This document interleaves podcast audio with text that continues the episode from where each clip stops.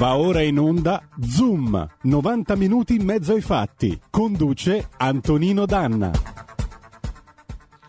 Amiche e amici miei, ma non dall'avventura, buongiorno. Siete sulle magiche, magiche, magiche, magiche onde di RPL. Questo è Zoom, 90 minuti in mezzo ai fatti. Io sono Antonino Danna e questa è l'edizione del venerdì. Sapete che eh, questo venerdì eh, 15 di ottobre 2021, Santa Teresa d'Avila, a proposito, auguri a Mara Teresa Lanui, la nostra ideologa, coscienza critica del nostro programma, ma anche eh, a tutte le Terese, a Maria Teresa e così via. Eh, che ci stanno ascoltando. La trasmissione di oggi subirà ovviamente, perché siamo 90 minuti in mezzo ai fatti, uno stravolgimento. Avremo sì la prima parte dedicata fino alle ore 11 però all'agricoltura, dopodiché fra le 11 e le 11.30 torneremo a collegarci con Trieste allo scopo di raccontarvi la protesta dei portuali. Quindi torneremo ancora una volta sul campo e vi racconteremo minuto per minuto quello che sta accadendo, almeno fino alle 11.30. Dopodiché eh, ci sarà lo spazio diplomaticamente con il nostro eh, Paolo Formentini, che come sapete è vicepresidente della Commissione Affari Esteri della Camera. L'appello che vi lancio, come sempre, è sempre quello, date il sangue, in ospedale serve sempre, perché chi salva una vita umana salva il mondo intero. 0266203529 per le vostre telefonate, 346 642 7756 per le vostre zappe, soprattutto dopo le 11 quando torneremo a collegarci con Trieste. E allora cominciamo subito, voglio salutare il nostro condottiero Giulio Cesare Carnelli sulla plancia comando, cominciamo questa edizione del venerdì un po' speciale con un pezzo del 1979 di Michael Jackson, Don't Stop Till You Get Enough. E andiamo. You know, I was, I was wondering, you know, if, if you could keep on because the force has got a lot of power and it, it makes me feel like it, it makes me feel like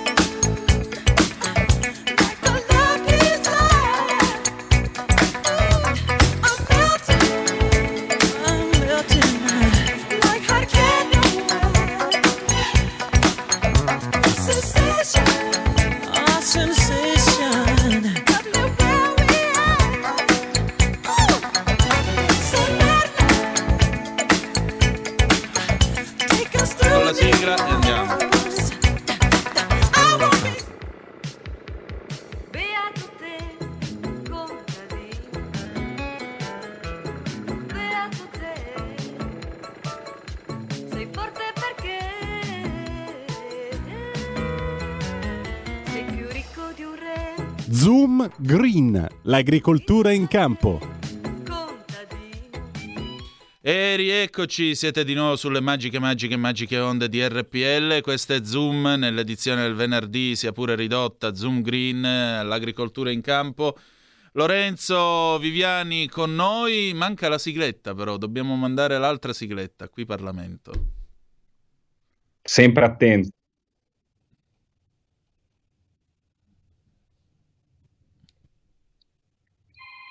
Eh, siamo...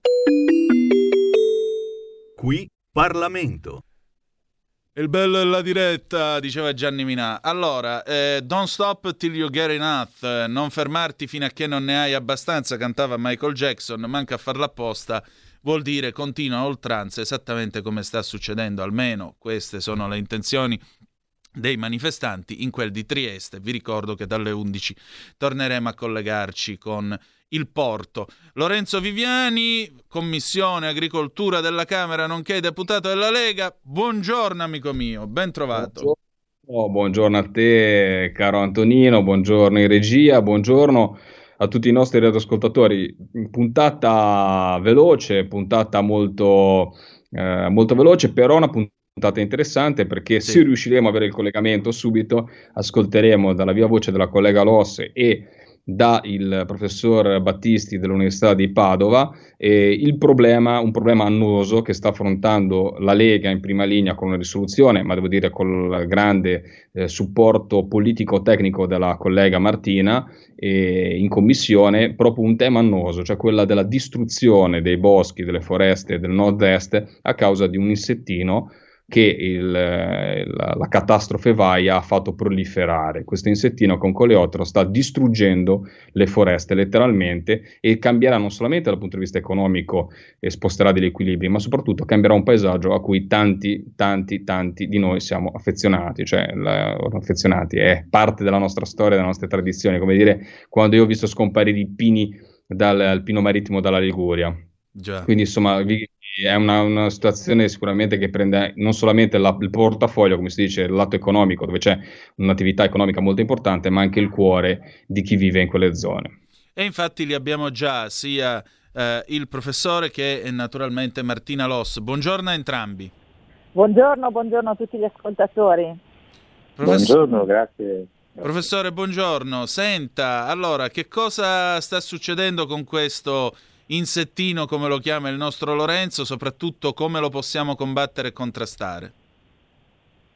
Eh, è un insettino, sì, è un insettino di, di pochi millimetri, mezzo centimetro, 5-6 millimetri. Cosa fa? Eh, approfitta eh, delle piante deboli per moltiplicarsi e, e, e, lo fa scavando delle gallerie sotto la corteccia. Eh, le piante che sono state abbattute da, dal vento, la tempesta Vaia, sono diventate naturalmente un, un, un substrato di riproduzione molto favorevole. E, e, quindi questo insetto ne ha approfittato ovviamente come invitarlo a nozze. E, e quindi ha cominciato a, a, riprodursi in grande numero. E lo ha fatto sulle piante a terra, queste sono state rimosse un po' alla volta ovviamente perché c'erano grosse difficoltà e, e alla fine ha costruito un, un, esercito di insetti, una moltitudine immensa di, di, di, di piccoli insetti che quando sono usciti da questi alberi a terra hanno pensato ovviamente, avendo ancora fame, di, di indirizzarsi su alberi vivi, gli alberi che erano stati risparmiati dalla tempesta. E facendo questo anche se questi alberi non sono molto deboli perché sono ancora in buone condizioni fisiologiche, stanno bene, il grande numero di insetti che si è generato nel materiale a terra è in grado di diciamo, superare tutte le difese naturali che questi alberi hanno. E quindi ne uccide molti che sono alberi sostanzialmente vivi, in piedi e questo causa un impatto ulteriore che anche di fatto dal punto di vista eh, diciamo così, visivo è particolarmente percettibile perché le piante colpite cambiano di colore in modo molto rapido e diventano di colore rosso-bruno e quindi c'è anche un impatto diciamo, visivo riscontrabile facilmente da tutti quelli che vivono nella zona colpita. Certo. Eh, Martina, so che stai lavorando a una proposta di legge o comunque un provvedimento in materia, o sbaglio? No, è proprio così. Una risoluzione. Noi, è una risoluzione. Eh, noi ci siamo allertati subito, al, visti gli effetti della tempesta e capendo il, il rischio di, es, di esplosione di, di, di, questo insetto, il rischio per le foreste delle nostre Alpi. E quindi eh, ci eravamo prima eh, interessati con delle interrogazioni al Ministro, ma poi ab- abbiamo deciso di proporre una risoluzione. Una risoluzione che cos'è? È una richiesta di impegno formale al Ministro che intervenga con tutti gli strumenti che ha a disposizione per eh, sostenere le comunità che affrontano questa, questa calamità e, e, consentire di porre un freno a, a questa emergenza, eh, a questa espansione dell'insetto per salvare le foreste che in questo momento sono veramente a rischio, le foreste di abete rosso. Quindi noi abbiamo chiesto innanzitutto il riconoscimento dello stato di emergenza che consente di operare anche con tempestività e poi tutta una serie di altre misure a sostegno, tra cui la, la, garanzia di poter fare strade forestali per muoversi adeguatamente sul territorio e intervenire dove serve e poi ovviamente dei finanziamenti adeguati che possano sostenere eh, non solo le operazioni del, di intervento in bosco, perché eh, l'unica lotta che si può fare a questo insetto è una lotta eh, drastica, ovvero bisogna tagliare le piante infestate e toglierle dal bosco per salvare quelle ancora sane. Quindi è una, una, un'azione tipicamente selvicolturale, forestale, non è, una, non è, un insetto che si cura con delle medicine o, o delle altre azioni. Ecco, per cui serve eh, sostenere le azioni eh, di, di, taglio e di, e di, asporto di questo materiale infetto per, per, fare una grande azione ambientale di, di su, supporto alle foreste sane. Lorenzo. Assolutamente, come per spiegare bene ai radioascoltatori, una risoluzione è un atto che il Parlamento tramite la commissione di riferimento, quindi è come una mozione da un certo punto di vista, ma a livello di, di, eh, di, eh, di commissione che permette anche a una sorta di approfondimento, quindi un ciclo di audizioni dove spero che possa sicuramente portare il suo contributo il prof. Ecco, eh, una domanda che faccio invece al professore è questa.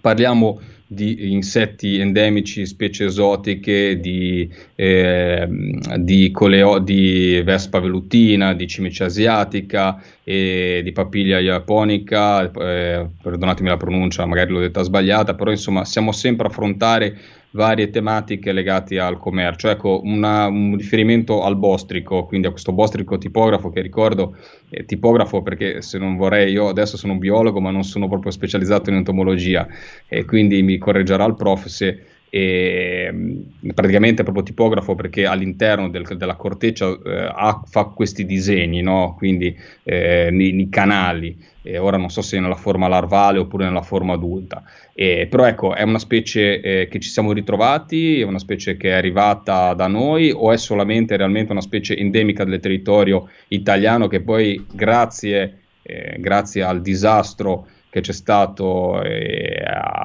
eh, nel, nel, nel, tutti gli alberi caduti ha avuto questo esploit nella, nella, nell'aumento del numero della popolazione.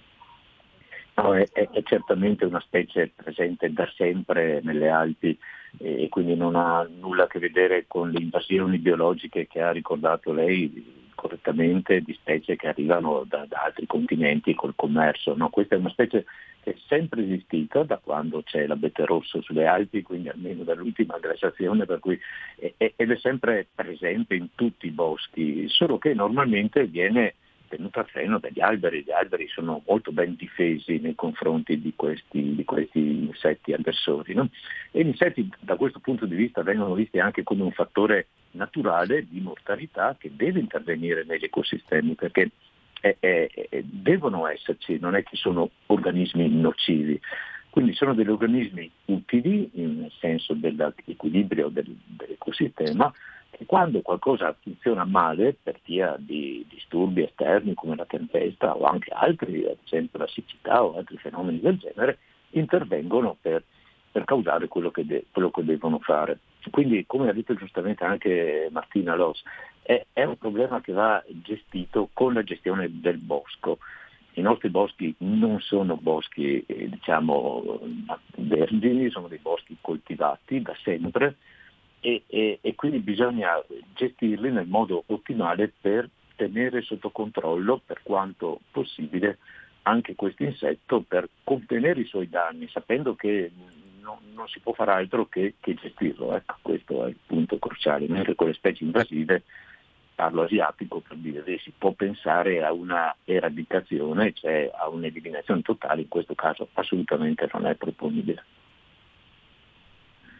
Ecco, ma le faccio una domanda, prof, poi lascio la parola a Antonino e la faccio anche a Martina, perché naturalmente Martina non ha sensibilizzato solamente, in primis ha sensibilizzato eh, la Commissione, gli assessori regionali e, adesso con questo atto eh, il, il, Parlamento italiano, ma ci ritroviamo veramente in una situazione di emergenza, cioè il tempo, il fattore tempo è un fattore determinante in questo momento, cioè, perché la paura è realmente quella di perdere un patrimonio paesaggistico, culturale ed economico molto importante. Quindi è una domanda che faccio sia al prof che a Martina, poi lascio la parola a Antonino. Beh, vado io? Vai, vai Andrea, sì. Beh, sì, allora il, il problema è, è, urgente, nel senso che la biologia di questo insetto, cioè il modo con cui si riproduce, eh, ci dice che se si vuole incidere eh, sul contenimento bisogna farlo subito. Questo è urgente. Eh, va tenuto comunque conto che altre situazioni simili che si stanno verificando in altre zone d'Europa o che si sono verificate in Italia nel passato vanno incontro a un loro naturale rientro ecologico, cioè una regolazione ecologica di queste popolazioni. Certamente non possiamo rimanere inerti e lasciare che la natura faccia il suo corso perché i danni che dovremo affrontare sarebbero veramente enormi dal punto di vista ambientale, ecologico, economico e, e, e quanto eh, altro si voglia aggiungere. Per cui è chiaramente un problema da gestire con urgenza, questo è fondamentale e io sono molto soddisfatto che ci sia stata questa iniziativa. Se posso, se posso aggiungere allora a quanto, a quanto detto il professor Battisti sulla necessità di intervenire con tempestività, dobbiamo ricordarci che eh, le foreste, soprattutto sull'arco alpino, ma in ogni luogo, non hanno solo il ruolo di bellezza, di rendere bello il nostro paesaggio e ospitare eh, grandi ecosistemi, ma hanno anche un ruolo molto protettivo sia per le, i paesi che sono attorno alle zone, che sono nelle, nelle zone montane, i paesi da, che sono protetti dai boschi, da eventuali eh, frane, eh, eh, o, o le valanghe d'inverno, quindi fanno una funzione protettiva molto importante e la fanno anche di drenaggio dell'acqua e quindi proteggono i versanti da rischi di dissesti idrogeologici, come si dice. Quindi l'assenza delle foreste eh, pro- procurerebbe tutta una serie di ulteriori conseguenze eh, anche devastanti, eh, non solo per il territorio ma anche per le nostre comunità montane. E inoltre non dobbiamo dimenticarci che in montagna la gente ha un buon modo di vivere in equilibrio con l'ambiente naturale che lo circonda e ci sono delle filiere economiche importanti eh, con, grazie all'utilizzo del legname. La, la filiera foresta legno è una filiera che è economicamente molto importante soprattutto grazie all'abete rosso. Quindi se l'abete rosso dovesse sparire, cosa che noi non ci auguriamo, cerchiamo di ci auguriamo che, di riuscire a limitare il più possibile la perdita di questo patrimonio, ma in ogni caso sarà una perdita per un'intera filiera economica, rendiamoci conto cosa questo vuol dire. E quindi la tempestività è senza dubbio uno dei fattori più importanti in questo momento. Ecco, c'è, c'è un altro prego. elemento, se posso aggiungere.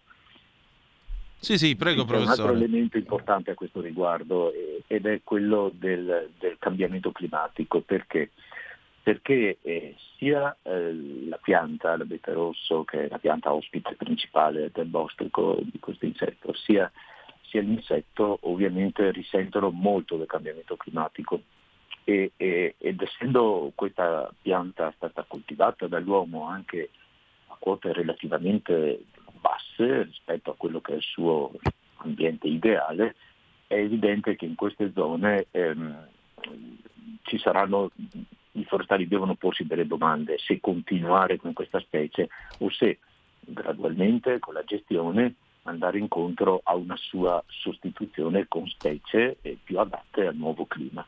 E questo rende anche l'insetto più aggressivo in determinati contesti, perché gli insetti rispondono alla temperatura principalmente, e, e quindi è un'occasione di crisi eh, per riconsiderare anche quella che potrà essere eh, la gestione dei boschi del futuro. E questo, questa infestazione di fatto ci deve far riflettere anche su questo punto che, che è molto importante e che non si affronta ovviamente in poco tempo ma che necessita di tempi medio-lunghi per poter essere correttamente indirizzato. Quindi sì, sono d'accordo assolutamente, l'abete rosso deve rimanere, è fondamentale, però vediamolo nel giusto, nella sua giusta dimensione ecologica, nella sua giusta posizione. Ecco, sulle Alpi ci sono ancora moltissimi ambienti dove può continuare e sarà certamente la specie prioritaria, ma, ma diamole la giusta posizione. Perfetto. Lorenzo, prego. No, eh, come sempre, poi ti faccio chiudere a te Antonino perché so che il, il tempo ci corre dietro, come sempre quello che servirebbe eh, in questo caso è del tipico esempio che vogliamo proporre, anche fatemi dire un po' a livello politico, è il, il fatto di avere dietro le spalle eh, il ministero, soprattutto il, il potere decisionale che è quello del ministero, dovrebbe avere dietro veramente una squadra di di persone che possano dargli una mano dal punto di vista scientifico. Per questo sono eh, insomma una gestione delle foreste, la gestione della pesca, la gestione dell'agricoltura ha bisogno realmente di un, un apparato scientifico, fatemi dire, eh, sveglio, veloce e non burocratico. Quindi l'unica postilla, l'unica nota politica che voglio fare in questa breve trasmissione è proprio il fatto che necessita il potere decisionale di chi possa dargli un supporto tecnico. Molte volte questo non c'è, anche perché i carrozzoni legati al ministero molte volte sono più burocratici che scientifici. Certamente. E un'ultima cosa, professore, ma la lotta contro questo insettino eh, biologica oppure ricorriamo all'arma chimica e facciamo prima? Oh, beh, la seconda la escludo nel modo più totale nel senso che per fortuna e per, per grande considerazione scientifica la lotta chimica è stata abbandonata da tempo negli ambienti naturali e quindi non è assolutamente proponibile. Eh, si può fare la lotta biologica entro certi limiti utilizzando i fattori naturali che esistono negli ecosistemi, favorendoli dove, dove questi possono essere favoriti, ma, ma soprattutto si può fare la gestione. E la gestione, che è la gestione forestale, eh, si basa sostanzialmente sull'individuazione precoce e l'asportazione o lo scortecciamento delle piante colpite. Ecco, questa è la misura che i forestali usano nella maggior parte dei casi, che spesso trova applicazione, a volte l'applicazione è molto problematica perché le zone non sono di facile accesso e quindi eh, mi collego a quanto diceva prima Martina Loss sul discorso dell'accessibilità delle foreste, e, ed è l'unico strumento che possiamo avere. È solo mettendo insieme in modo integrato varie procedure che riusciamo ad averne ragione su tempi ragionevolmente brevi. Va bene, allora io voglio ringraziare il professor Andrea Battisti dell'Università di Padova e l'onorevole Martina Loss per essere stati con noi. Lorenzo, che dire di più? Tu ti trattieni ancora un pochino con noi per questa diretta con Genova, se vuoi? Eh? Va bene? Assolutamente, allora, assolutamente. Qualche minuto in più. Certo, allora grazie a voi tutti e ci ritroviamo venerdì prossimo con Zoom Green. Grazie ancora. Di nuovo. Arrivederci, saluti a tutti. Grazie, adesso noi grazie, andiamo in pausa e rientriamo con i Bee Gees, You Should Be Dancing 1976. We'll be right back, a tra poco. Il futuro appartiene a chi fa squadra. Le radio italiane si uniscono per giocare la partita da protagoniste. Nasce l'app Radio Player Italia. 140 stazioni in una sola rete. Scegli la tua preferita e ascolta il suono perfetto del digitale. Gratis, senza registrazione, senza interruzioni, compatibile con tutti i device. Le notizie, la compagnia, la musica scelta da chi la ama, la conosce e la vive. Scarica Radio Player Italia. Il futuro batte con la radio nel cuore. Anche RPL è disponibile su Radio Player Italia.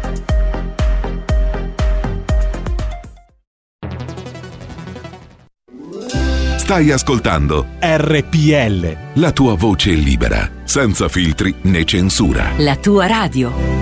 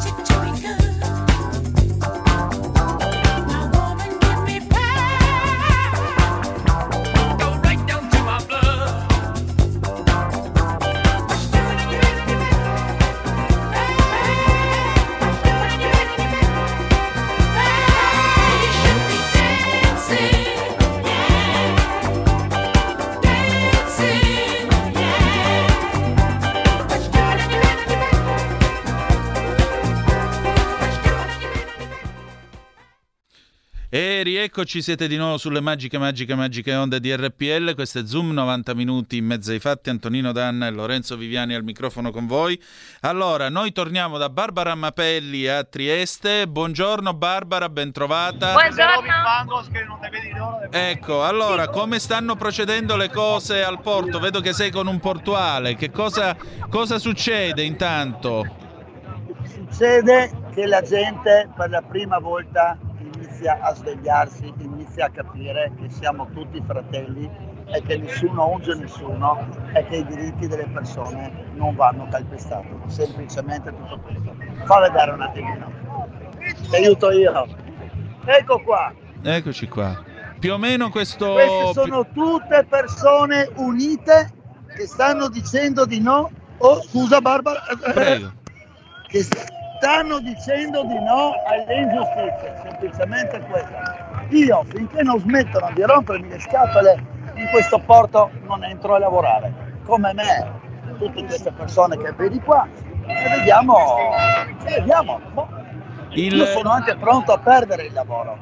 Se Ma questa cosa non finisce, io non, io non accetto questa cosa, perdo il lavoro, farò altro, non sarà un problema. Ma il presidente dell'autorità portuale di Trieste ha detto che eh, i turchi gli hanno già fatto sapere che se voi andrete a oltranza loro sposteranno i loro traghetti e le navi altrove, perderete comunque del lavoro. Come, Luca, come ripetere, scusa, ripetere, scusa? Ieri sul Corriere della Sera il presidente dell'autorità portuale di Trieste ha detto che già i turchi gli hanno fatto sapere che sposteranno le loro navi e i loro traghetti se voi andrete a oltranza. Quindi, quindi che fate? Perdete Lui, il il lavoro? presidente delle autorità portuali, saprà benissimo cosa fare. Non sono io sicuramente il presidente, non posso sapere cosa fare. Se lui decide questo, che facciano. No, questo Va lo bene. decidono i turchi, questo è il problema. Voi perdete il lavoro. Non perdiamo niente, non ti No? Questa è la cosa, questa è la cosa più importante. Per andare a oltranza che cosa prevedete di fare? Organizzerete Guarda, come fate ad andare ad oltranza? non mi sento di dirti, di darti nessun pronostico anche perché non sono al corrente di cosa succederà e di come si svilupperà la cosa. Quindi non lo so, chi vivrà vedrà a questo punto. Siamo nelle mani di 20-30 mila persone, mi sembra. Vediamo. Non Sent- sono solo io. Senta, qua da sinistra vi accusano di fare una manifestazione che non è autorizzata e quindi di commettere un reato. Ma voi come la vedete questa? Personalmente io sono 12 anni che non, ho, non posseggo un, TV, un televisore, quindi tutte queste cose sono totalmente estraneo, non so neanche di cosa state parlando. Sarà magari qualcun altro più esperto, ma io sono fuori di qualsiasi tipo di politica. Senta, c'è qui l'onorevole Non li Viviani. guardo, semplicemente non li guardo. Senta, c'è la qui, miglior l'on- cosa è fare non guardarli. C'è qui l'onorevole Viviani che è un deputato della Repubblica Italiana per eh, la Lega. Lei, visto che è qui e può parlare direttamente con un rappresentante del popolo, che cosa gli vuole dire? Sinceramente non saprei cosa dire. Che Eh. faccia bene il suo lavoro, col cuore aperto, col cuore sincero. Cosa ne so io? Eh, ma la politica è l'arte del possibile. E lo so, ma è la politica che deve trovare una soluzione a questo problema, o no? Bene, che la trovi. Io sono un lavoratore portuale, io sposto le merci nella politica, trovi il modo di fare qualcosa. Eh, appunto, Lorenzo. Non lo fa una piega il ragionamento del, del nostro ospite che saluto. Giuro, eh, e sono totalmente inesperto di politica, state parlando con la persona più sbagliata. È assolutamente corretto. Il lavoratore deve pensare al proprio lavoro, alla propria vita, al proprio futuro ed ha perfettamente ragionamento. Io Intanto io sinceramente saluto parlando, l'ospite. se posso interromperla, Sì. io ho anche una bella vita, cioè sinceramente a me non manca nulla, sto sereno, sto bene e oggi ancora di più. Cioè, poi ognuno del denaro e del lavoro fa come crede. Io il denaro è un vettore per vivere bene la vita, insomma, ma non è che servono tutti questi soldoni, poi c'è anche chi si indebita e ha tante di quelle spese che deve per forza macinare 2000-2500 euro. A me personalmente, quando prego una paga normale, sto bene, sono sereno, la mia vita è fatta di altro. Il lavoro sono sei ore della mia vita. Certo. Al limite 12 quando decido di fare un doppio turno, sono 6 ore, tutto il resto è vita. Quindi Poco da dire, insomma. Va bene. Io Antonino vi sento un po', Sì, soprattutto te mi sembra. eh, non ti Sento male il preoccupare. ma qua mi sento molto a scatti, qua c'è una confusione. Eh, anch'io. Comunque, signori, auguri a tutti quanti. Io lascerei la parola alla signorina Barbara e vi saluto. Grazie, viva grazie. Trieste, viva l'Italia, viva il mondo, viva gli esseri umani di buona volontà. Pace in terra anche a loro. Grazie, grazie Ciao. tante. Grazie. Barbara, mi sembra che la situazione sia comunque abbastanza tranquilla, o sbaglio? Sì, la situazione comunque è abbastanza tranquilla, qua si festeggia, stanno mangiando, ci sono, hanno portato le pizze, quindi per il momento è tutto tranquillo. Insomma, è diventata di una grande scampagnata. Sente Antonino? Eh, sì, si sente. Vai, Lorenzo, vai. No, intanto no, a parte che volevo salutare Barbara anch'io, sono, insomma la presentazione l'ha già fatta Antonino.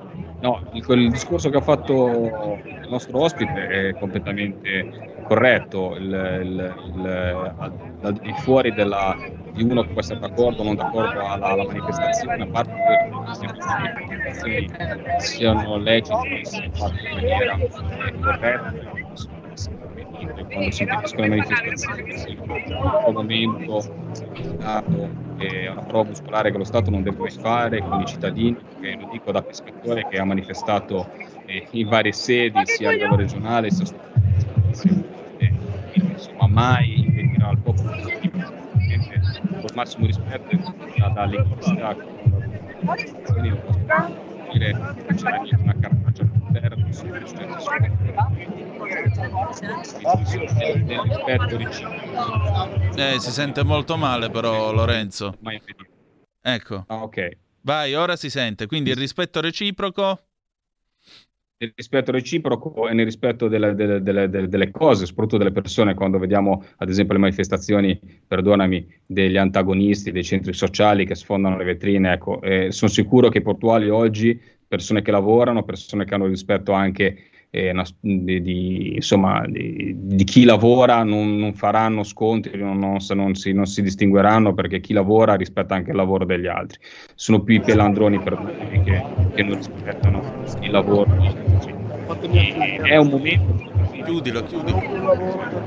No, ecco, appunto, sono d'accordo con te. Comunque io volevo, volevo, prima di tornare a Trieste, vi volevo leggere la Rerum Novarum, visto che oggi Giulio, eh, Giulio Cainarca nella rassegna stampa ha citato appunto l'editoriale di Avvenire, sostanzialmente è bello tutelare i diritti dei lavoratori, però attenzione, eh, a Trieste stanno sbagliando tutto. Ecco, la Rerum Novarum che è qui, 15 maggio 1891, Papa Leone XIII, punto numero 29. Eh, anzi, punto numero 28. Non è giusto, come abbiamo detto, che il cittadino e la famiglia siano assorbiti dallo Stato. È giusto invece che si lasci all'una e all'altra tanta indipendenza di operare quanta se ne può, salvo il bene comune e gli altrui diritti. Tuttavia i governanti debbono tutelare la società e le sue parti, se dunque alla società o a qualche sua parte, sto facendo un sunto, è stato recato sovrasto un danno che non si possa in altro modo riparare o impedire, si rende necessario l'intervento dello Stato. Punto 29. Ora interessa, anzi paragrafo 29, ora interessa il privato come il pubblico bene che sia mantenuto l'ordine e la tranquillità pubblica, che la famiglia sia ordinata conforme alle leggi di Dio, principi di natura, sia rispettata e praticata la religione, sia inviolabilmente osservata la giustizia, che una classe di cittadini non opprima l'altra, che crescano sani e robusti i cittadini, atti a onorare e difendere se occorre la patria. Perciò se a causa di ammutinamenti o scioperi si temono disordini pubblici, se tra i proletari sono t- sostanzialmente turbate le naturali relazioni alla famiglia, eccetera, eccetera, eccetera, eccetera, eccetera, in questi casi si deve adoperare entro i debiti confini la forza e l'autorità delle leggi. Eh, il ceto dei ricchi, forte per se stesso, ha bisogno meno della pubblica difesa. Le misere plebi che mancano di sostegno proprio hanno speciale necessità di trovarlo nel patrocinio dello Stato. Perciò agli operai che sono nel numero dei deboli e dei bisognosi, lo Stato deve di preferenza rivolgere le cure e le provvidenze sue. Non lo dice il Partito Comunista Italiano, lo dice Leone XIII, Papa della Chiesa Cattolica, nella Rerum Novarum, 15 maggio del 1891 130 anni fa. Casi particolari di intervento, paragrafo numero 31. ecco. Eh no, perché sai, una volta io facevo il vaticanista, quindi... cultura in ogni ambito. Prego? Prego. Riesci sempre a avere fare lato cultura di Antonino Danna su ogni tipo di dall'agricoltura all'attualità riesce a portare sempre l'aspetto culturale, è grandissimo. Non grandissimo, ti preoccupare, veramente. io una volta mi occupavo di Vaticano, quindi sai, perché... torno torno a... Ah, no, ma però anche... Dimmi, dimmi. Vai, scusami. Vai, continua, continua. No, però è molto, è molto, è molto importante rimarcare quello che stai facendo, cioè come e delle cose che mh, mm, e bisogna sempre stare vigili. Poi lo sai la mia posizione qual è di una persona che è vaccinata e che ha a cuore la ripartenza del paese. Quindi io sono molto eh, e ho sempre cercato, fammi dire Antonino, di non alimentare lo scontro fra queste due fazioni, che ormai purtroppo sono diventate due fazioni, di certo. chi è certo. vaccinato e si sente fesso da una parte e dall'altra parte di chi viene criminalizzato perché non ha fatto il vaccino. Ah. Ed è un disagio sociale che sta avendo l'Italia in particolare rispetto ad altri paesi, quindi un dibattito che secondo me dovrebbe realmente fare un passo indietro e cercare di riunire invece che dividere. E detto questo, però, non possiamo dare per scontato, e questo è il passaggio bello che fai tu in questo momento, le, le conquiste che noi diamo scontate che sono state magari fatte dal, dall'uomo durante i secoli, durante la storia, la storia del nostro paese, la storia dell'Europa, e che molte volte sono passaggi magari formali, ma che hanno una, un bisogno di, di, di, essere ricordati, perché molte volte, anche quando le parole forti di alcuni di sinistra oggi sulla manifestazione di Trieste, che io dico realmente eh, non voglio neanche esprimermi nel, nel, nel giusto o nel giusto o essere d'accordo con i lavoratori di Trieste o non essere d'accordo, ma quando le persone manifestano e, provoc- e dicono insomma a gran voce il loro dissenso, lo Stato li deve ascoltare. E questo è il dato di base. Vanno ascoltati, poi sì, bisogna ragionare insieme, bisogna far capire, bisogna essere insieme, accompagnarli se si vuole andare verso un certo tipo di direzione, ma eh, come sottolineavi te leggendo degli scritti di, di, che anno che non mi ricordo la Rerum Novarum è l'enciclica sociale cui, da cui nasce la dottrina sociale della Chiesa 130 anni fa cioè, pensate, eh, dopo la Rerum Novarum c'è probabilmente forse la dottrina sociale elaborata da Wojtyła con la Centesimus Annus, anno 1991, che rappresenta l'apice quando Wojtyła scrisse che se il capitalismo così come com'è non funziona va riformato. Poi dopo non sono stati in grado di pensare niente di nuovo, questo è il fatto. Però come vedete la Rerum Novarum è molto chiara e questo lo voglio ricordare a chi scrive che oggi sì è bello tutelare i diritti dei lavoratori tranne che a Trieste. E vorrei concludere col paragrafo numero eh, 31 della Rerum Novarum. Il troppo e lungo gravoso lavoro e la mercede giudicata qualificata scarsa pongono non di rado opera- agli operai motivo di sciopero. A questo disordine grave e frequente occorre che ripari lo Stato, perché tali scioperi non recano danno solamente ai padroni e agli operai medesimi, ma al commercio e ai comuni interessi e per le violenze e i tumulti a cui d'ordinario danno occasione mettono spesso a rischio la pubblica tranquillità. Il rimedio poi in questa parte più efficace e salutare si è prevenire il male con l'autorità delle leggi e impedire lo scopo scoppio, rimuovendo a tempo le cause da cui si prevede che possa nascere il conflitto tra operai e padroni. Traduzione. Ve lo dice Papa Gioacchino Pecci, alias Leone XIII. Cortesemente telefonate a Puzzer, fate un bel tavolo voi, Puzzer, Draghi e compagnia bella e vedete come dobbiamo risolvere questa questione. Perché questo, come oh. vedete, non lo dice il Partito Comunista Italiano, ma lo dice niente meno che la dottrina sociale della Chiesa Cattolica. Non è che me lo sto inventando io. Non me lo sto inventando io. Ecco, I allora... riferimenti sono sempre importanti. Dimmi, dimmi ecco Antonio, appunto, scusa, Allora, a maggior ragione, vi vorrei sempre ricordare che quando si scriveva la Costituzione più bella del mondo, all'articolo 7 Aldo Moro andò in crisi perché non riusciva a dare una definizione dell'indipendenza dello Stato alla Chiesa. Andarono da Pacelli, Pio XII. Pio XII gli suggerì l'immortale dei di Leone XIII che dice appunto che lo Stato e la Chiesa sono ciascuno nel loro ordine indipendenti e, sovrano, e sovrani e addirittura Pacelli gli suggerì di inserire proprio la, la Rerum Novarum sempre nell'articolo 7 per tutelare il diritto di sciopero. Poi il diritto di sciopero è stato tutelato con un articolo a parte, questo sempre per chi eh, oggi su Avvenire ci dice che è bello tutelare eh, il, il, i diritti dei lavoratori, meno che a Trieste, perché a Trieste stanno facendo i cavoli loro. No, stanno facendo esattamente quello che la dottrina sociale della Chiesa ci dice, per cui questo tanto per mettere in chiaro le cose. Ciò posto, abbiamo una telefonata. Ecco, intanto questo ascoltatore ci ricorda che il Siam ha, il, ha fatto il sit-in stamattina alla base aerea di Sigonella. Sì, è stato tra le 7 e le 7.25 di questa mattina. Ne ha dato notizia anche l'ANSA. Abbiamo una telefonata, Lorenzo. Pronto? Chi è là? Pronto, ciao, sono Massimiliano. Ciao.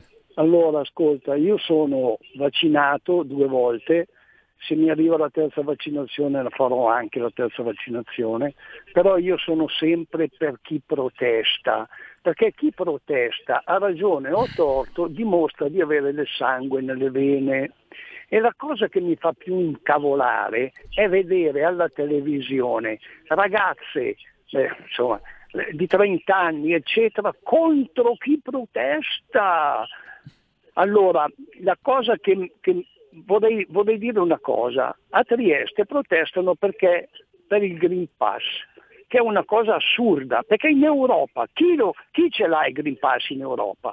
Tolto forse un pochettino la Francia, ma la Spagna non lo usa più, in tutte le altre nazioni dell'Europa non esiste, per cui questi ragazzi qua hanno perfettamente ragione, il diritto di lavoro è sacrosanto. Oltretutto, questi qua l'anno scorso, durante il picco dell'epidemia, andavano al lavoro senza né Green Pass e senza essere vaccinati. Allora come la mettiamo, egregio signor Draghi, figlioccio di Cossiga? Ti ricordi cosa ha detto Cossiga di te? E forse aveva anche ragione, per Dio. Eh, ma insomma ragazzi, qua dobbiamo darci una mossa. La cosa che mi lascia perplesso ancora di più è che eh, stanno mettendo lavoratori contro lavoratori ed è, è quello che mi, che mi, lascia un po' deluso, mi lascerà un po' deluso, è che il fatto che magari qualche porto no, approfitterà di questa situazione per accaparrarsi lui il lavoro che andrà scemando a Trieste attenzione, saluto. Eh, salute, eh, gli, altri, gli altri poi vanno avanti, Rotterdam è già pronta. Altra telefonata, pronto chi è là? Pronto? Sì, pronto. Eh, buongiorno, sempre bravi con i collegamenti, tutto. Eh, due cose, allora, in questa situazione di grossa, sono Maurizio da Brescia, sì. di, di grosso attacco io rivendico la democrazia che è partito già da tempo, diciamo oltre due anni fa. Eh, noi però viviamo adesso un momento che anche le sezioni della Lega non stanno facendo attività, non sono aperte, non ci sono riunioni, non si parla e questo è molto grave. Per uh, Viviani e gli altri onorevoli che sono lì, i nostri onorevoli, devo però ricordare che sono al governo quindi la gente che sta manifestando manifesta anche contro di voi e purtroppo contro di noi, anche se io non condivido le ultime, le ultime posizioni. Quindi facciamoci un, uh, un, ragionamento ben preciso, non puoi parlare come prima da quando sei entrato all'urno e oggi questi lavoratori l'attacco alla democrazia lo fanno anche alle posizioni della Lega, perché tu controfirmi delle misure fatte da questo governo antidemocratico che fa un profondo attacco al lavoro. Forza ragazzi, e andiamo avanti, grazie. Lorenzo. Lo sento un po', posso rispondere o no? Sì, a parte sì, che da segretario provinciale anche della Lega, non segretario, commissario purtroppo, e, e naturalmente speriamo tutti di riuscire a aprire e consiglio a tutti i miei colleghi, colleghi commissari in questo momento di riuscire a riaprire le sezioni il più possibile, perché è il momento in cui bisogna parlare, bisogna spiegare, anche perché anche all'interno dei partiti, guardate che non è solo la Lega, ma anche tutti gli altri partiti, io ho un consigliere comunale sul mio territorio di Italia Viva che è uno dei, dei partiti più eh, fa favore del Green Pass che si è schierata contro il Green Pass, quindi secondo me è un momento in cui subiamo il fatto di essere molto, soprattutto noi, abituati a vederci, a parlare, Antonino, eh, di essere schiavi realmente solo dei social, delle chat di WhatsApp che io odio profondamente e eh, non so. sopporto. Quindi eh, bisogna ritornare a parlare perché parlando ci si spiega, parlando c'è il confronto. Su Facebook, nei commenti su Facebook, nei commenti sulle chat di WhatsApp, la gente non si spiega, si insulta e si spiega molto male molte volte. Quindi si alimenta solamente, purtroppo fatemi dire molte volte, il, la contrapposizione invece della, dell'unione eh, di intenti, che secondo me dovrebbe essere u, u, ancora veramente unita, perché ricordiamo Ricordiamoci sempre che siamo usciti da una pandemia, ma siamo usciti da un momento in cui eh, solamente nei film ce lo potevamo immaginare di essere chiusi in casa, non uscire e altre cose. Quindi secondo me è un momento in cui realmente bisogna gli ausili e tutte le cose possibili e immaginabili che è, bisogna, ha bisogno di discussione, ha bisogno di dibattito, ha bisogno di equilibrio, ha bisogno di, che la gente parli fra di loro. Sul discorso che ha fatto il radioascoltatore è sacrosanto e giusto, noi siamo all'interno di un governo che però non è un governo politico, voglio ricordare, un governo di maggioranza eh, che è stato fatto per il discorso pandemia, che non ha ragione di essere nel momento in cui non ci sarà più una pandemia, quindi noi vorremmo naturalmente andare a votare il momento prima possibile, cioè eh, come, come, sapete eh, per noi il 2023 è, un, uh, è troppo lontano, anche perché quando il paese eh, ripartirà e quando il paese avrà intenzione di, eh, cioè quando si, l'economia e eh, usciremo fortunatamente eh, da questo da questa, da questa, da questa eh, triste momento storico non ha più oh, ragione di essere. E noi naturalmente sul Green Pass, eh, quando sarà il nostro turno, e già al Senato lo stiamo dimostrando, eh, ma ripasserà anche alla Camera, eh, diremo la nostra. Abbiamo sicuramente tanto da dire eh, su questo tema e lo faremo, però cerchiamo sempre di farlo in contrapposizione o comunque sia in contrapposizione costruttiva, anche perché altro metodo non c'è in questo momento con una maggioranza così grande, che sarebbe una maggioranza vastissima anche con una Lega in opposizione. Io ho fatto un anno di opposizione, ho fatto un anno di opposizione durante la pandemia, vi assicuro che siamo riusciti a fare molto perché abbiamo dato dei consigli importanti come stiamo facendo adesso però eh, in opposizione si cambia ben poco e se i risultati sembrano magri ai radioascoltatori dico che sarebbero ancora meno con una Lega in opposizione invece che in una Lega di no, governo. Questo proprio. è senza ombra di dubbio un dato di non ci sarebbero proprio, altro che ancora meno. Io ti volevo leggere una zappa che è arrivata adesso al 346-642-7756. Ciao, ho fatto salvo il diritto di manifestare pacificamente, penso che i Novax siano degli egoisti. E grazie ai vaccinati se gli ospedali e le terapie intensive sono vuoti. In Romania e Bulgaria, visto che sono vaccinati in pochissimi, gli ospedali sono pieni. Magari protestare contro gli aumenti generalizzati dei beni primari sarebbe più indicato. Mandi Fabio da Udine. Scusate, mi sembra un esercizio di benaltrismo altruismo. Posso eh, dire? Ma Antonino, ma guarda, io, io comprendo tutti i radioascoltatori, ma vedi cosa si sta contrapponendo? Stanno contrapponendo due fazioni. Il vaccinato eh, che si sente preso in giro dal Novax perché dice io mi sono vaccinato e ho il mio, il mio sì, ma il insomma, faccio il mio, il mio ruolo all'interno della comunità. L'uomo che guida questa protesta, Puzzer, è vaccinato per sua stessa ammissione. Il punto di fondo... Ecco, eh, ma il punto di fondo, caro Lorenzo, è che qua siamo al, allo sciocco che guarda la punta del dito mentre io ti sto mostrando la luna.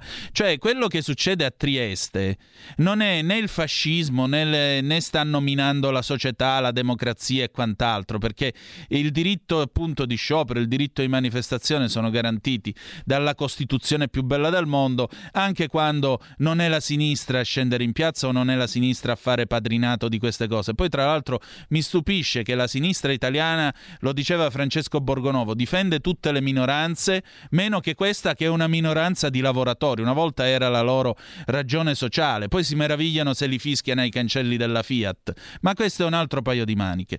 Ora, il punto è che noi siamo arrivati in un momento nel quale questo governo e quello precedente, il governo Conte 2, non sono stati capaci di fare quello che è alla base della democrazia, opera di persuasione. Opera di persuasione significa invitare il più ampio numero di persone a vaccinarsi. Se tu vuoi fare il paese maturo, come diceva ieri Sileri, come diceva ieri eh, Mulè a porta a porta da Vespa, non abbiamo messo l'obbligo vaccinale perché noi siamo un paese maturo. In un paese maturo tu fai opera di convincimento. Siccome in questo paese non c'è stato un modo incentralizzato di fare informazione, perché non è che parlava solo il ministro della salute o l'esponente più autorevole del, del CTS, ha parlato chiunque, da BioBlue fino ai vari virologi esperti di qualsiasi cosa. Quindi confusione totale. Confusione totale. Mettiamoci le fake news, mettiamoci gli avvelenatori di pozzi, mettiamoci anche il fatto che dopo un anno e mezzo forse cominciamo a vedere la fine di tutta questa vicenda, si arriva al punto che poi tu introduci un metodo surrettizio perché non hai i cabasisi, non hai il coraggio di introdurre l'obbligo vaccinale. E allora usi quelle che Tomasi di Lampedusa chiama le parole dell'usuraio, vuoi andare a lavorare? Prenditi il Green Pass, ma il virologo Crisanti, che è una persona seria, che non è certo un Novax ed è stato ospite di questa trasmissione, l'ha detto chiaro, non serve a tutelare, eh, serve a tutelare eh, le persone il Green Pass, è solo un modo surrettizio per mandarla a vaccinare.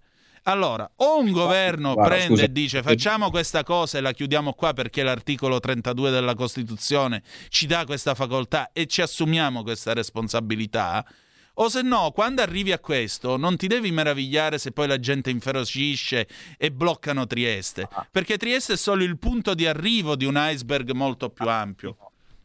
Mm. Eh, infatti, guarda, la grande critica che muovo io sono, sono varie. A parte il discorso della critica alla manifestazione, che secondo me è veramente sempre qualcosa di che insomma la- sembra di, di- di- di- bollinare qualcuno di, patenti, di, pa- di- di manifestazioni giuste e sbagliate, questo non può esistere. Ricordiamoci sempre che poi c'è un grande errore da parte dei ministeri competenti. Qua, ad esempio, sulla parte portuale, Giovannini vuol dire che ha sottovalutato, cioè il grave errore anche di uno Stato, fatemi dire, è questo.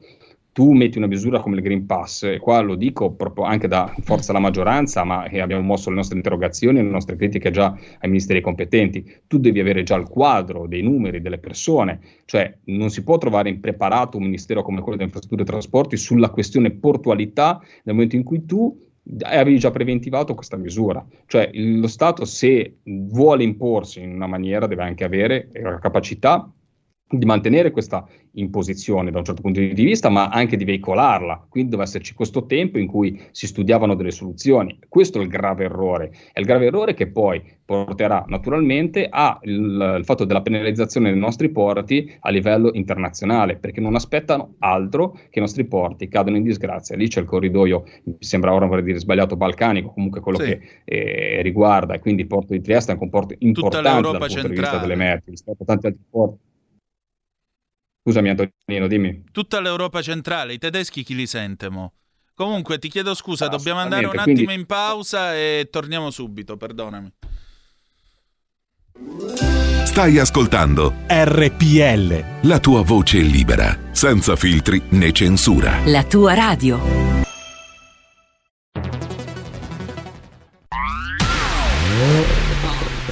Auto nuova fiammante col suono nuovo È il DAB Plus che si sente a tuono La provi e senti subito com'è che va DAB Plus è la tua radio migliorerà Digital Radio, il suono perfetto. DAB Plus. Anche RPL, la tua radio, è in Digital Radio. Porta con te ovunque RPL la tua radio. Scarica l'applicazione per smartphone o tablet dal tuo store o dal sito radiorpl.it. Cosa aspetti?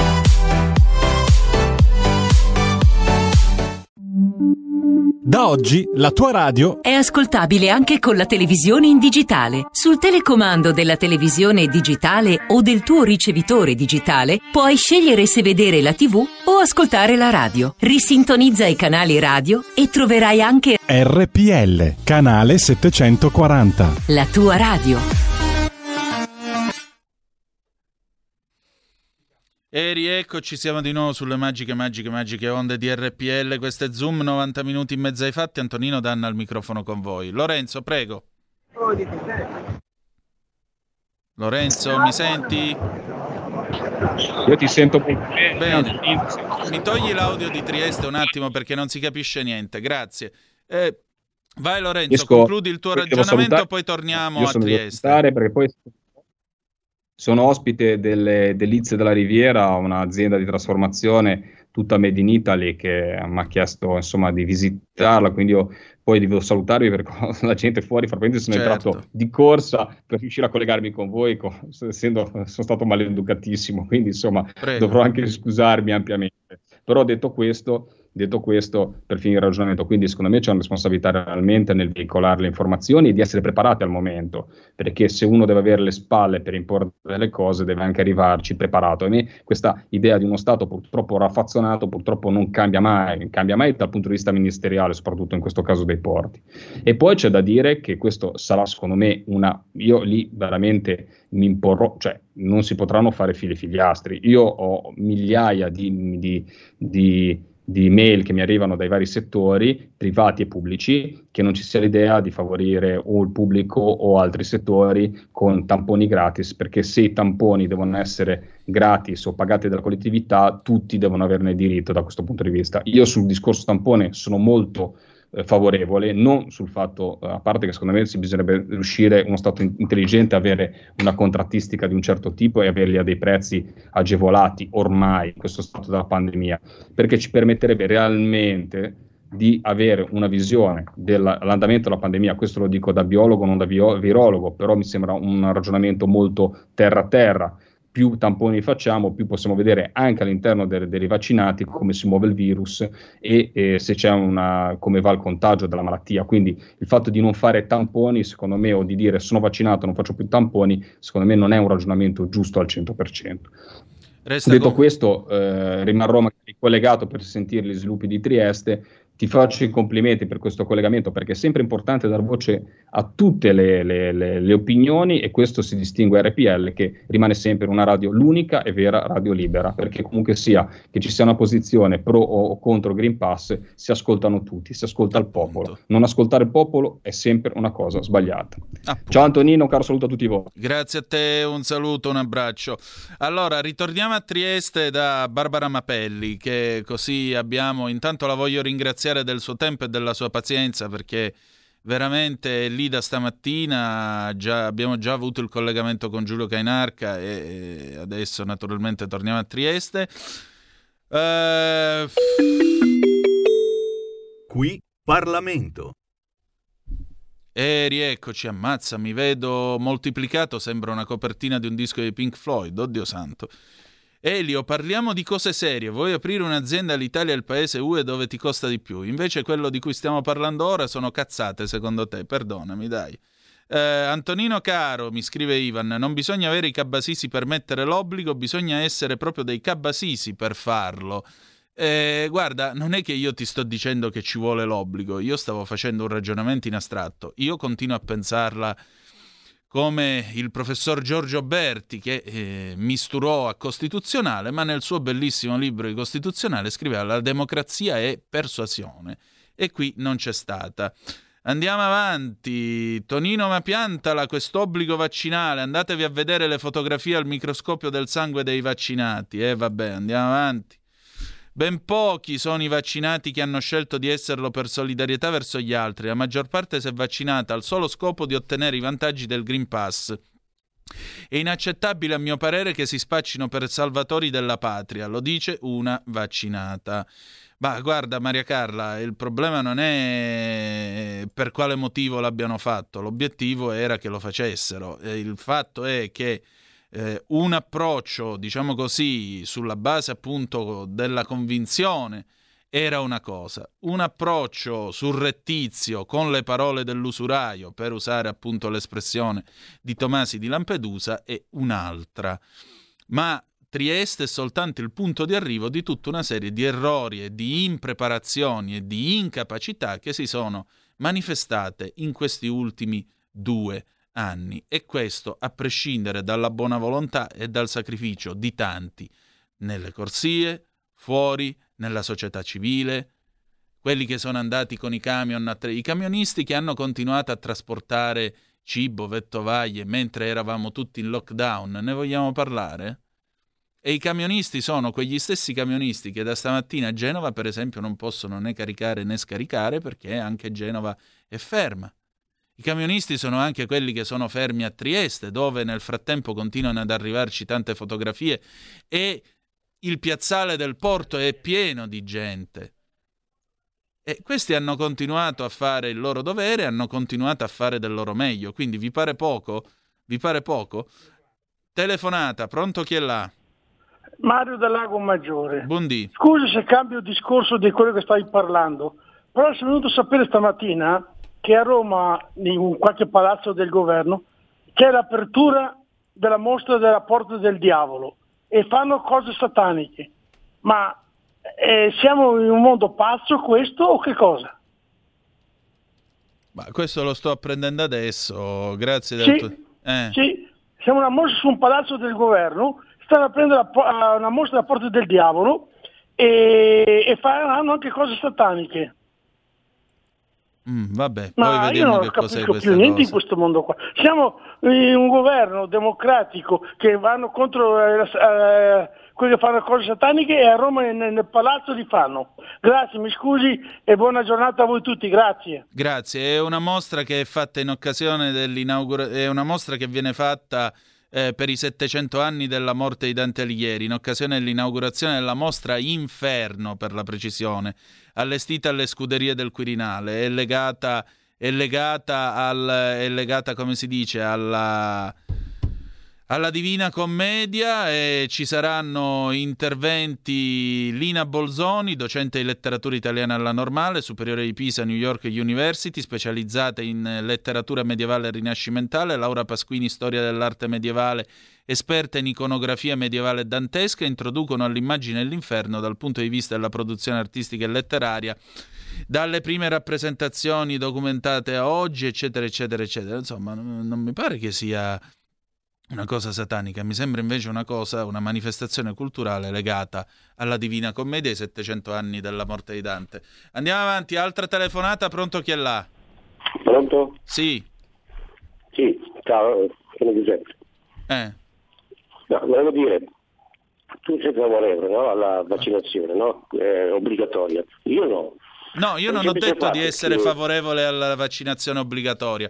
Io ho fatto un discorso generale e ho appena finito di ripetere che come il mio maestro di costituzionale all'università, il professor Berti, la democrazia è persuasione. Io non ho mai detto che in Italia dovrebbero mettere l'obbligo vaccina- vaccinale. Ho fatto un esempio Appunto, se è democrazia, se è democrazia, perché non tutelare anche le minoranze? È basata su quello la democrazia, no? No, la democrazia è basata anche sull'articolo 32 della Costituzione che dice che nessuno può essere sottoposto a un trattamento medico contro la sua volontà a meno che non ci siano delle ragioni di ordine pubblico che possono imporlo. Però mi risulta che ci siano anche degli altri articoli della, della Costituzione che dicono il contrario. Vabbè, comunque, io Dov'è dico, che gli altri articoli della Costituzione dicono il contrario dell'articolo 32? Chiedo scusa.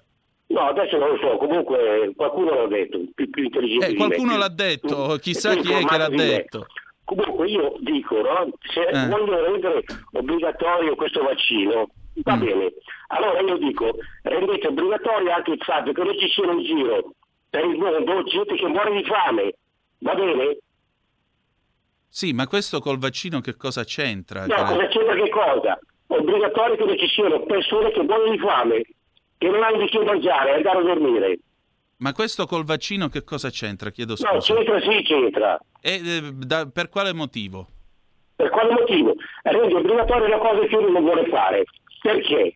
Dimmi il motivo, perché ci sono della gente più informata di me, che è gente che ha studiato, no? Medicina, non eh, qualunque, qualunquisti, che dicono il contrario. E che cosa dicono?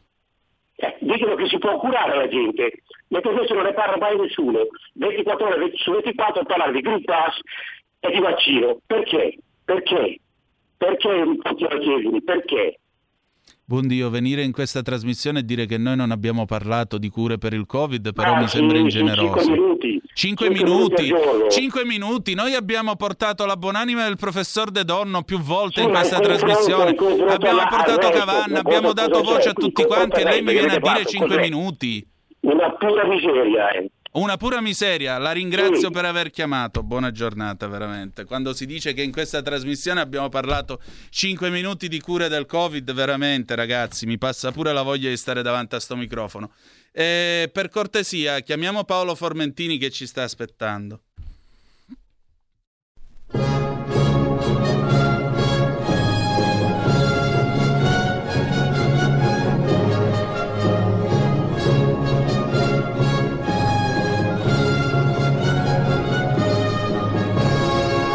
Diplomaticamente, la politica estera.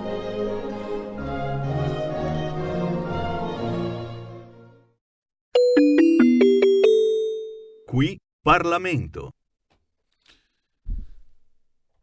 E rieccoci, buon Dio, domani presentiamo il libro sul, professor De Don, sul dottor De Donno alle 18.30 a Saronno e io mi devo sentire dire che abbiamo parlato solo 5 minuti delle, delle cure per il Covid. Dai, vi prego ragazzi, vi prego ragazzi, per favore. Eh, torniamo a noi, torniamo a noi. Mm, eh, sì, va bene, voi mi state mandando l'articolo 32,2 della Costituzione, la legge non può in nessun caso violare i limiti imposti dal rispetto della persona umana. Sì, ma le leggi eh, si leggono, gli articoli si leggono per intero, non se ne prende un pezzettino per dire quello che vogliamo noi. Perché prima cosa dice l'articolo 32,2 della Costituzione? Nessuno può essere obbligato a un determinato trattamento sanitario se non per disposizione di legge. La legge non può in nessun caso violare i limiti imposti dal rispetto della persona umana. I limiti imposti dal rispetto della persona umana sono per esempio obbligare alla sterilizzazione qualcuno o obbligarlo a un intervento di eugenetica. Di questo stiamo parlando, non stiamo parlando del vaccino. Ma torno a ripetere, in questa trasmissione il sottoscritto, potete andare a cercare quello che volete, eh, non ha mai, e dico mai, detto dobbiamo mettere l'obbligo vaccinale. Io ho sempre fatto un esempio. Se sei un governo e credi di avere i cabasisi, imponi l'obbligo vaccinale. Non lo hai fatto, lo hai fatto in modo surrettizio, ma il sottoscritto è convinto, e ve lo ha ancora una volta ripetuto, che la democrazia sia persuasione, che è un altro concetto, e quanto accade a Trieste è il punto d'arrivo di tutta questa somma di errori. Eh, Pino, io non ho il tempo per mandare in onda il tuo WhatsApp audio, porta pazienza. Abbiamo in onda il nostro Paolo Formentini, pronto? Paolo, ci sei? Ci sono. Vai. Da Varese, durante il volantinaggio, pronto. Mm. Dimmi tutto. Ove oggi, eh, l'altro giorno sei intervenuto sul Columbus Day, dimmi un po'. Sento arrabbiatissimo, martoriato dalla polemica sul vaccino, immagino. No, figurati, io non mi arrabbio mai, ci mancherebbe pure. E poi, per fortuna, questa è una radio dove ognuno può dire la sua, però... e ci eh, mancherebbe. Però al- cerchiamo anche di suffragare quello che si dice, perché dire che in questa trasmissione abbiamo dato 5 minuti soltanto a chi parlava di cure del Covid, veramente mi sembra ingeneroso. Comunque, andiamo avanti, prego. Garantisco a tutti che Dan è vaccinato. Va bene, la chiudiamo così. Eh, tornando a noi, ancora una volta su Cristoforo Colombo in aula per ribadire che il Columbus Day è un patrimonio degli italoamericani, anzi il simbolo degli italiani in America, per ribadire che non si può cancellare la storia, non si può cancellare un'identità, non si può dare un colpo di spugna su un passato glorioso. Il grande ammiraglio Cristoforo Colombo è celebrato ogni giorno dagli italiani in America come simbolo dell'enorme contributo che gli italiani hanno portato alla società americana. È stato anche il simbolo del riscatto di questa comunità che dapprima è stata emarginata, ha avuto degli enormi problemi ad affermarsi, ma oggi vediamo ai vertici degli Stati Uniti.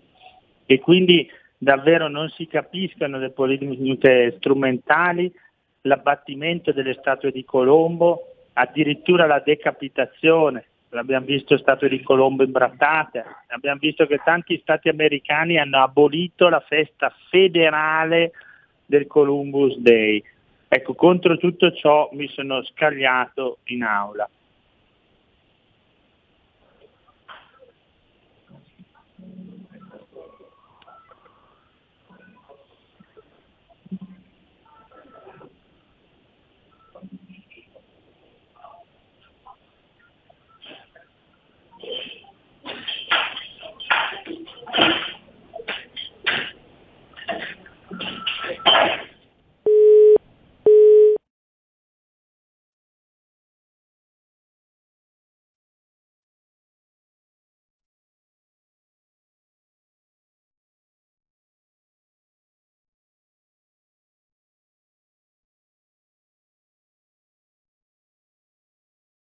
Sì, lo, lo, richiamiamo subito. Sì, ecco, anche perché devo scusarmi con Malika Zambelli, non possiamo, credo, collegarci con lei. Quindi nel frattempo è arrivato, è arrivato un messaggio, è arrivata una zappa dal buon Fabrizio. Antonina, hai diritto ad alterarti. Se c'è una radio che ha parlato di cure Covid, questa è RPL. Eh, grazie. Oh, eccola qua Malika, buondì. Finiamo un attimo, chiudiamo un attimo con il nostro Paolo Formentini e poi passiamo ad Origami. Allora, eh, Paolo, stavi dicendo di Cristoforo Colombo. Non so fino a che punto siate arrivati perché poi è caduta la linea purtroppo. Mm. No, stavi dicendo che hai alzato la voce in aula contro questa cancel culture eh, eh, nei confronti appunto... Assolutamente sì, perché Cristoforo Colombo è divenuto anche il simbolo dell'unità transatlantica, unisce le due sponde dell'Atlantico, unisce Italia e Stati Uniti, ma soprattutto porta a celebrare quello spirito di conquista che allora fu attraversare l'oceano e oggi è verso lo spazio, verso l'ignoto, verso le nuove frontiere. E quindi noi non possiamo dimenticare Cristoforo Colombo, non possiamo negare la storia, giusto analizzarla e studiarla nel dettaglio, criticando anche magari condotte non corrette, magari nei confronti dei nativi americani. Ciò che non è giusto è sostituire alla celebrazione della figura di Cristoforo Colombo magari la festa degli indiani d'America. La Lega non può essere accusata assolutamente di non essere sensibile al tema perché prima al mondo ha celebrato appunto gli indiani d'America con tanto di manifesti, il famoso manifesto degli indiani, laddove si diceva loro sono finiti nelle riserve, stiamo attenti a non finirci neanche noi con queste politiche di migrazioni forzate. Benissimo, benissimo. Senti, c'è l'immenso Manzoni al telefono con, con noi, vorrebbe parlare un momento con te. Pronto Manzoni, certo. vai. Sì, pronto, buongiorno. Eh, volevo solo ringraziare Formentini perché gli volevo comunicare che dopo avergli rotto le palle 3-4 volte in trasmissione circa il consolato di, delle Canarie, è stato ripristinato il consolato alla Spalmas. Oh. Che, che peraltro, peraltro, era un console onorario, quindi costava niente allo Stato italiano.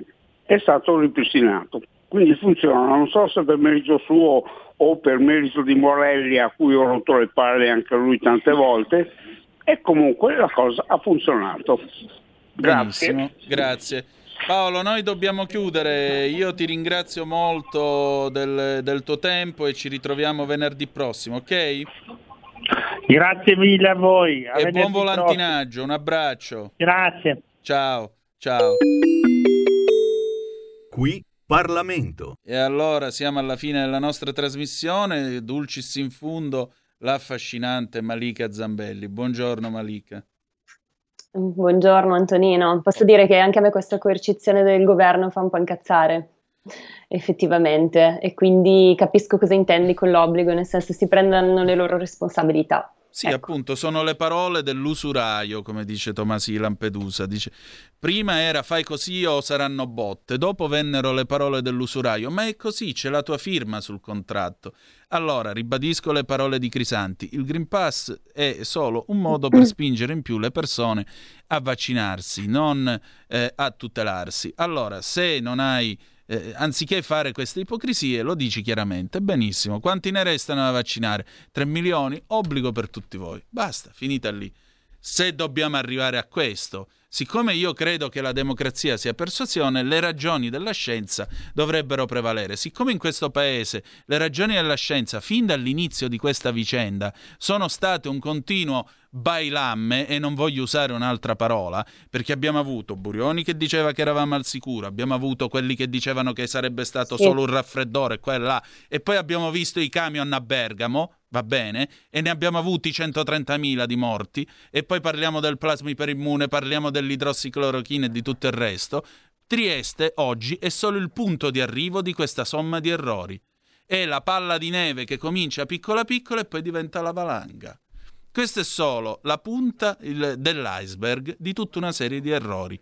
E un giorno, eh, tra vent'anni... Sì, ci sono stati tanti errori, è vero. È un giorno, Comunque, dovremmo sapere. RPL abbiamo parlato Comunque, anche di cure domiciliari, avevamo avuto ospite anche Mauro Rango, che è il fondatore del movimento Ippocrate, ne avevo parlato io di cure domiciliari. Mm. Quindi sì, abbiamo parlato di The Don, di, di ippocrate.org, abbiamo parlato di tante cose. Comunque sì, gli errori sono stati tanti e questo risultato. Non è una giornata molto felice, Antonino, neanche per me, che di solito sono sempre sul pensiero Che positivo, però diciamo che... No, per questa decisione governativa di- dell'obbligo di Green Pa- del Green Pass eh, sul posto di lavoro, diciamo che è una coercizione che dà molto fastidio, ecco. Però vabbè, dai, non parliamo di questo, andiamo Appunto. oltre. Abbiamo infatti ancora un minuto purtroppo. Cosa c'è a Talk adesso? Abbiamo un minuto. abbiamo- eh, allora, eh, io oggi parlo di psicosintesi su richiesta di un ascoltatore che è Walter, che ci aveva scritto e Mm. aveva proprio chiesto di parlare di questo argomento che è la psicosintesi. Ne parlerò con Adele Caprio, che è una persona molto molto interessante. Eh, se ti va Antonino, ascoltaci perché è laureata in lingue, in psicologia, è stata regista in tv, fa teatro, insomma, è un personaggio veramente interessante che ci racconta come la psicosintesi ha cambiato la sua vita, perché a seguito di una crisi esistenziale lei si è avvicinata a questa corrente psicologica che nasce proprio nei primi del Novecento eh, con Roberto Assagioli, che fu uno psicoterapeuta eh, psicoanalista poco conosciuto che si colloca diciamo a cavallo tra Freud e Jung. Quindi nello stesso periodo di Freud e Jung, nello stesso periodo in cui nasce la psicoanalisi, nasce anche la psicosintesi dalla mente geniale di questo Roberto Assagioli che è appunto poco conosciuto come dicevo, ma veramente interessante da scoprire. Quindi psicosintesi diciamo che unisce tante tecniche, tanti metodi, tanti esercizi che aiutano la persona a stare meglio, a ritrovare il suo equilibrio e, e il- il- l'equilibrio psi- psichico, emotivo e anche spirituale perché Assagioli aveva un grande interesse eh, per la spiritualità anche, quindi vi aspetto tra pochissimo. Benissimo, allora noi chiudiamo qui, domani c'è la mezza dannatona, dalle 8 la rassegna stampa, alle 9 e mezza il garage dell'Alfista, se no ci ritroviamo lunedì alle 10.35 trattabili sulle magiche, magiche, magiche onde di RPL, grazie per essere stati con noi, la canzone d'amore con cui ci lasciamo è il mitico Elvis, chiudiamo in bellezza, Something dal concerto Aloha from Hawaii del 1973, grazie per essere stati con noi e ricordate che the best, malgrado tutto, is yet to come, il meglio deve ancora venire. Vi hanno parlato la splendida Malika Zambelli e il molto meno splendido Antonino Danna. Buongiorno.